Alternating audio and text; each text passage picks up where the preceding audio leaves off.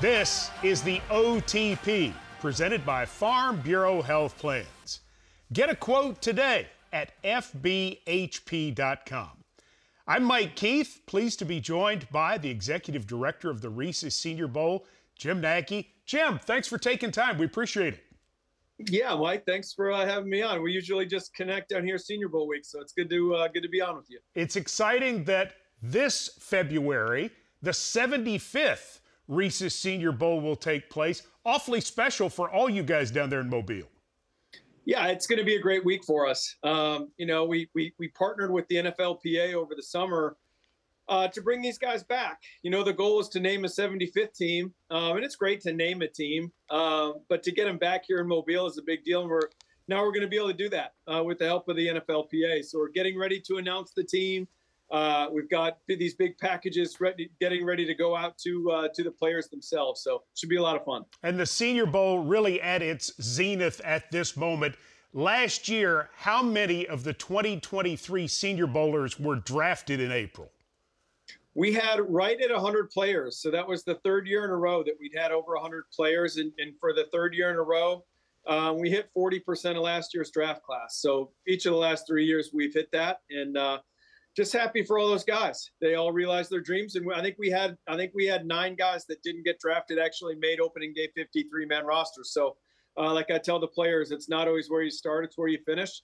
So it was cool to see some of those guys that didn't get picked actually uh, make a team. All right, Jim, take me through how you're starting to narrow down the list of guys that you're going to invite to Mobile for the last week of January and the February 3rd game.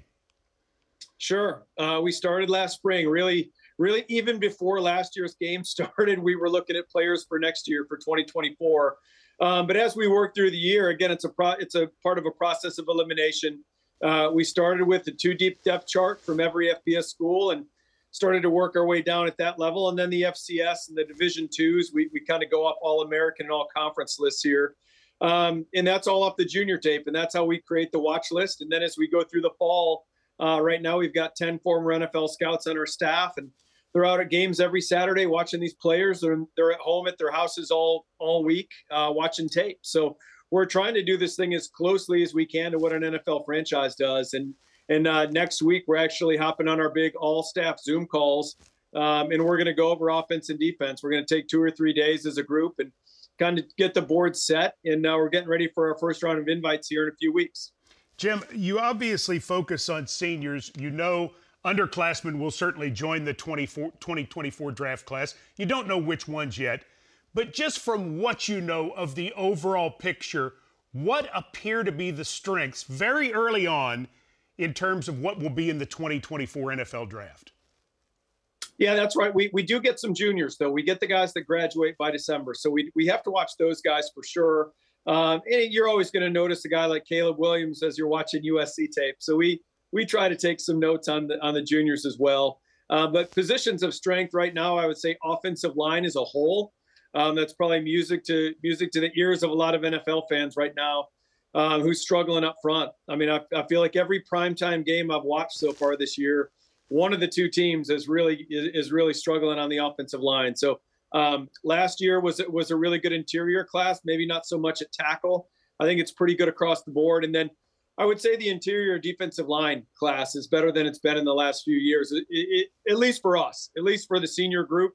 Um, you know, it's we've we've been really searching for some guys down the roster over the last couple years, and this year we're going to have to make some difficult cuts. Um, there's some guys that we're going to want here in Mobile that we're just not going to have room for. So um, that's a good thing for teams that need interior D line help and some pass rush help. Okay, so let me go back to the offensive line thing for a second if you're an NFL team that potentially needs a starting left tackle, are you going to have to take that player in the first round, or is there enough depth that maybe you could get that player in the second or third round? Sure, I, I think you could wait. Uh, you know, like for instance, a couple years ago, we had Braxton Jones in our game, a small school guy from Southern Utah who probably was rushed on the field last year for Chicago as a rookie a little too early. Um, but now, a, as a second year starter, it looks like he's a guy that could play for a long time. So there are athletes, Mike, um, that can play that left tackle spot. That's what you do as an evaluator when you watch tackles. You you can rule it out pretty quickly which guys are going to be right tackles in the league, and that's most of them, um, and which guys have the feet and the length, you know, to actually survive out there at left tackle. I think guys like Patrick Paul at Houston is a name. Um, gosh, you know, Javon Foster at Missouri is a guy who's played really well this year, made a nice jump. So there, there's going to be some day two guys, maybe even the, the fourth round, like a, a smaller Braxton Jones type player that could be there. Okay, on the flip side of the strengths of the 2024 draft, again, it's early, but on the flip side, the weak groups in terms of what you're seeing from the seniors and the potential underclassmen who may enter. Okay, I think Titans fans are, are going to be happy to hear that they they were lucky they drafted uh, Tyjae Spears last year because this does not seem to be a real running back heavy group. Uh, we've had a couple of guys really emerge. Um, out of that group as seniors. But overall, um, in terms of like high end first couple rounds, if you if you're thinking about a replacement eventually for Derrick Henry to maybe pair with Tyjae, um, this isn't the year to do it. So uh, running backs, and I'd say safety. Safety is a position that's really getting more difficult because you know, if, if you have a safety that can't cover in the NFL, coaches are doing such a good job of, of getting those guys isolated. So you got to find safeties that can cover. Um, and there's just not a lot of those guys at the college level. We're actually looking at some corners for the game right now that we'll bring here to Mobile and play them at safety. So, outside of his family and the staff at Tulane, the least surprised man in America that Tyjae Spears has done well for the Titans is Jim Nagy? yeah, I mean, obviously, I had the pom poms out for Tyjae last year. I'm not denying that. Um, I just think so much of him as a player, I think he's, you know, I put something on Twitter the other day. I think he's the best open field runner we've seen in the last couple of years out of the draft. But then you guys have all had a, a lot of months and months now to be around Tyjae. And I think the more you're around him, the more you, you become a fan. So, um, no, he, he's a pretty special guy. And it's, it's been cool to see them get him involved um, recently, get his touches up, because I think he can really make an impact. All right, let's talk seniors. Who are the guys that have really improved their stock the most? So far in fall 2023? Okay, well, we'll, we'll stick with the running back theme to start with. I'd say Marshawn Lloyd, uh, the starting running back at USC, is a guy that transferred out there from from South Carolina, and he'd started at South Carolina. It's not like he wasn't a non-factor there, but man, as he as he busted out, I think he's the most athletic running back in the draft. Uh, he's now our top-graded senior back. Going into the year, it was Trey Benson and and uh, Blake Corum from Michigan, Trey Benson at Florida State. Marshawn's kind of overtaken those two guys, even though we we like both those guys. But but Marshawn's just played at a, a really high level all year out there on the West Coast. Uh, Xavier Legette, uh, another South Carolina Gamecock that actually stayed in Columbia, has had a really a breakout year for South Carolina. Probably worked himself up from being a, a seventh round priority free agent level player to now when you talk to scouts, I see guys out at games on Saturdays, a bunch of NFL guys, and it doesn't sound like he's going to get out of the second day. Um, he's a 6'3, 220 pound guy that's going to run in the high four threes. He can return kicks. He's played on special teams, and now he's like a really prolific receiver in that offense. So I would say those two guys. And then uh, I've got this Oregon Duck sticker over my shoulder here. Um, they have a, a, big, long corner transfer from Alabama named Khyree Jackson, um, who really struggled getting on the field in Tuscaloosa. And uh, he has taken off in Dan Lanning's defense out in Eugene. So uh, that's those are those are just three. There's a bunch, but uh, those are three guys. How many quarterbacks potentially could go in the first round of the 2024 NFL draft? Well, I think even the casual fan will tell you that it's probably going to be Caleb Williams and Drake Maye, uh, USC and North Carolina quarterbacks. And then after that, uh, it, you know, I think of the senior class. I think Bo Nix from Oregon could maybe get into that mix. Um, Jayden Daniels is playing as, as, well as anybody right now. I think the West Coast quarterbacks are getting a lot of the love, but Jayden Daniels is playing at a really high level at LSU. We'll see how high he can climb. And we have a day two grade on him right now on Jayden. And then there's the the underclassmen. You know, JJ McCarthy at my alma mater, Michigan. I, I, I watch those guys whenever I can. Um, he does a lot of really good things on tape when we're watching all the other offensive players at Michigan. Uh, you know, and then Riley Leonard at Duke is a name that's been out there. I personally don't think Riley's going to come out in the draft. Maybe I'm wrong. He's a local kid for us down here. He's from right across Mobile Bay um, in Fairhope, Alabama. So, and he's missed some time. So maybe he'll go back for next year. But uh, we could get three or four, Mike. I think that's probably the number we're looking at, three or four. Michael Penix at Washington. Yeah, Penix might be in the mix. He's certainly played well. I think, you know, when we get into the process where the scouts really dig in on the nitty gritty, you know, beyond the tape, and Mike Michael Penix played great on tape. You know, he's had some injury stuff. He's had some season ending injuries. Um, and then with the age, kind of something that Hendon Hooker fought last year at Tennessee. Um, he's going to have he's going to have some age concerns because he's been in school for six years. So and Bo Nix will as well. Bo Bo will, Bo's got some age stuff as well. So um, it'll be interesting. So, but I, I, do think we'll probably end up with with three somewhere three to five somewhere in that range. I can't believe we've gotten this far with Jim Nagy and not talked about wide receivers. Everybody just salivating over the potential of Marvin Harrison Jr. from Ohio State. Are there a group of receivers that are in his class? You know, I'm not sure, and I haven't studied Marvin honestly. I know he's not gonna he's not gonna be for us. So we we we've got we've got a we've not to like dive into the nitty gritty with you, but uh, we have like over 200 more players on the watch list this year because the NFL is counting the 2020 season.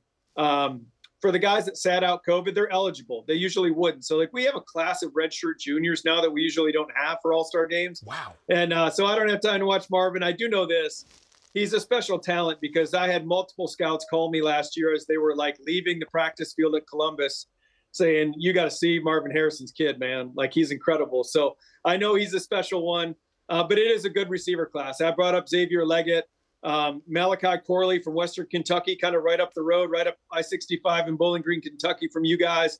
Is a really good player. I think anyone that watched the Washington Oregon game over the weekend saw Rome Odunze and Jalen McMillan. Um, for Washington, and then and then Troy Franklin on the Oregon side. So uh, there there is. It, it's going to be. You know, we I think we had two straight really good receiver classes, um, and, and this one looks looks like it's going to be right up there as well. As a fan, I enjoy watching Brock Bowers play tight end for Georgia. He's hurt his ankle. He's going to miss four to six weeks. Has he already put enough hay in the barn in terms of what he's shown that he is going to be one of the top tight ends taken come April? Yeah, for for sure uh, for sure. I, I, am a fan of his too. Um, I think the first time I saw him his, his true freshman year, I was in Athens watching them play South Carolina, and he was a true freshman out of Napa, California, and he was out there in the SEC and, and making people look silly. So um, I do think there's a greater gap between Brock Bowers and the next best tight end compared to any other position in the draft, if that makes sense. I sure. mean, I think there's the disparity between one and two is greater there between in Brock and the next guy. So yeah, I think he's done enough.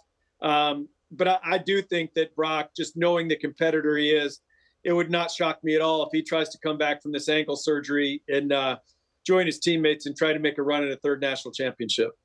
Jim, everybody's looking for edge rushers.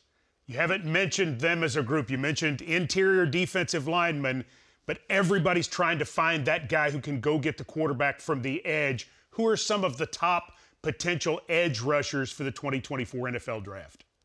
Yeah, that group seems down a little bit, Mike. At least for us in the senior class. I mean, there's there's certainly some guys we like, but uh, but just the overall depth. I mean, that's been a really hard position for us to cut over the years, and, and for for a good reason. Usually we have an abundance. This year we probably won't have enough. Um, but a couple names I'll throw at you, like Chop Robinson is a junior at Penn State, who I've heard a lot about. I haven't really spent a lot of time watching.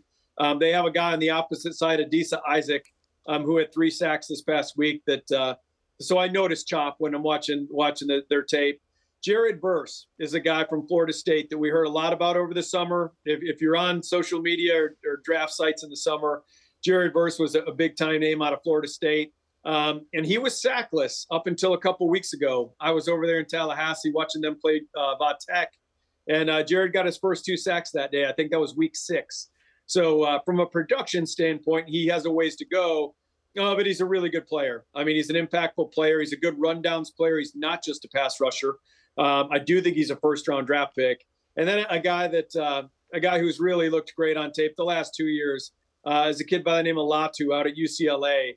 And uh, you know, he had some injury stuff at Washington. He had a neck thing that Washington kind of disqualified him from playing, and UCLA said, "Come on down," and they passed him physically. Um, and now he's tearing it up out on the West Coast. And I know a lot of us, you know, east of the Mississippi, we don't stay up for the the Pac-12 late at night games, but but Latu at UCLA is a really skilled pass rusher with his hands and setting up moves. He is he's a pro. I mean, this guy looks like he's a 10-year vet when he rushes the quarterback. He just knows how to do it. So um, those are a few names of guys if you're looking for pass rush help. When we were in Mobile in 2022, the first guy interviewed was Roger McCreary, who's a, a Mobile guy, uh, played at Auburn. The first minute I met him, I said, "Oh, he's a Titan type player." And they draft, they drafted him in the second round, and he's been nothing but sensational. Are there enough corners in this draft that you could find a Roger McCreary in round two or round three? Absolutely, yeah. No, and there's there's four of them. It, it, four of Rogers' former teammates um, have a really good chance of being in, in, here in Mobile. There's four four DBs at Auburn that can play. Um, so, but it is it's going to be a good class. Um, there's some the bigger, longer guys, uh, kind of the height, weight, speed corners in this draft. There's a lot of guys that are raw. They're going to need some time. Um, some of the best ready-made guys are more like Roger. You know, Roger's whatever Roger was, 5'10, 5'11, but played bigger than that, really feisty, really good ball skills. Um, there's some guys in that vein in this class. It's if you need a nickel, um, it's a great class. Like Mike Sainristil at Michigan, Jahdae Barron at Texas. Um, so there are certainly some guys in round two because because nickel is essentially a starting spot now, right? You're playing seventy percent sub sub package ball, so you can plug that nickel guy, and there there there's a number of those guys. So uh, really good, more depth on the inside than out on the perimeter, but it, it is a good class. One of my favorite things in coming to Mobile is meeting and watching the small school guys. You find them. You found Bagent from Shepherd, who was playing in the game for the Bears the other day at quarterback. You continue to find those guys. Who are some of the best small school guys that you have your eye on right now? I'll say this: it's getting harder um, the transfer portal has is is not that the small school thing is entirely going to what going to go away. I, I hope it doesn't. It's been a big part of the Senior Bowl's history, going going all the way back to Michael Strahan at Texas Southern and, and, and Walter Payton at Jackson State. So I hope it totally doesn't go away. But we are seeing a lot of these smaller school guys transfer up. Um, a couple names. I'll throw one at you. Um, I had a phone call today with a Yale tackle named Kieran Amegadjie and uh, he just had a really bad season-ending injury, so he's not going to be here in Mobile. He was our highest-graded small school player. He's a left tackle at Yale. Um, probably would have been a day two pick. You asked me if there's any guys that they wouldn't that they could get a starting left tackle and not in round one. Kieran probably would have been one of those names. We'll we'll see what happens after the surgery here. Um, what a great young man having a having a conversation with him today. I'm pulling for him. Um, but other small school guys, like there's a guy at Houston Christian named Jalyx Hunt. Um, he's kind of a big, long outside linebacker. He's a former safety from Cornell. Um, grew up in Houston and wanted to transfer back home and, and, play at a little higher level than the Ivy League. So Jalyx Hunt is kind of a later round name right now. Uh, we'll see if he gets the invite to Mobile, if he can in, in, improve that stock. Um, but that's certainly a name. And then Dylan Laube. There's a running back in New Hampshire, Dylan Laube um, who I've seen some Christian McCaffrey comparisons. He's a he's a white running back. Um, so I think people are throwing the McCaffrey thing out. I'd, I'd, slow my roll on that one. Christian's like the MVP of the league right now. Um, he's he's Danny Woodheadish. He he uh, he had a game earlier this year. Dylan did against Central Michigan where he broke the NCAA all-time record for a running back. He had 12 catches for 297 yards. Wow. So um, yeah, yeah, really really cool player in the passing game that that I know I understand why people are saying the McCaffrey thing because you can get him out in the slot and have him run routes and he can get open. Um, but I don't know if he's quite the league uh, in the league of Christian McCaffrey, but but a really good football player. I know it's October, but we can't wait to be back in Mobile in late January and enjoy the 75th annual Reese's Senior Bowl. It's going to be a fun week, and you guys are a first class unit. Treat all the teams so well, and, and we get so much towards the draft. Jim, thanks so much for the time. Yeah, Mike, thanks for having me on. Look forward to seeing you when we get to uh, when we get to February. All right. That does it for the OTP presented by Farm Bureau Health Plans. For Jim Nagy, I'm Mike Keith. Thanks for listening.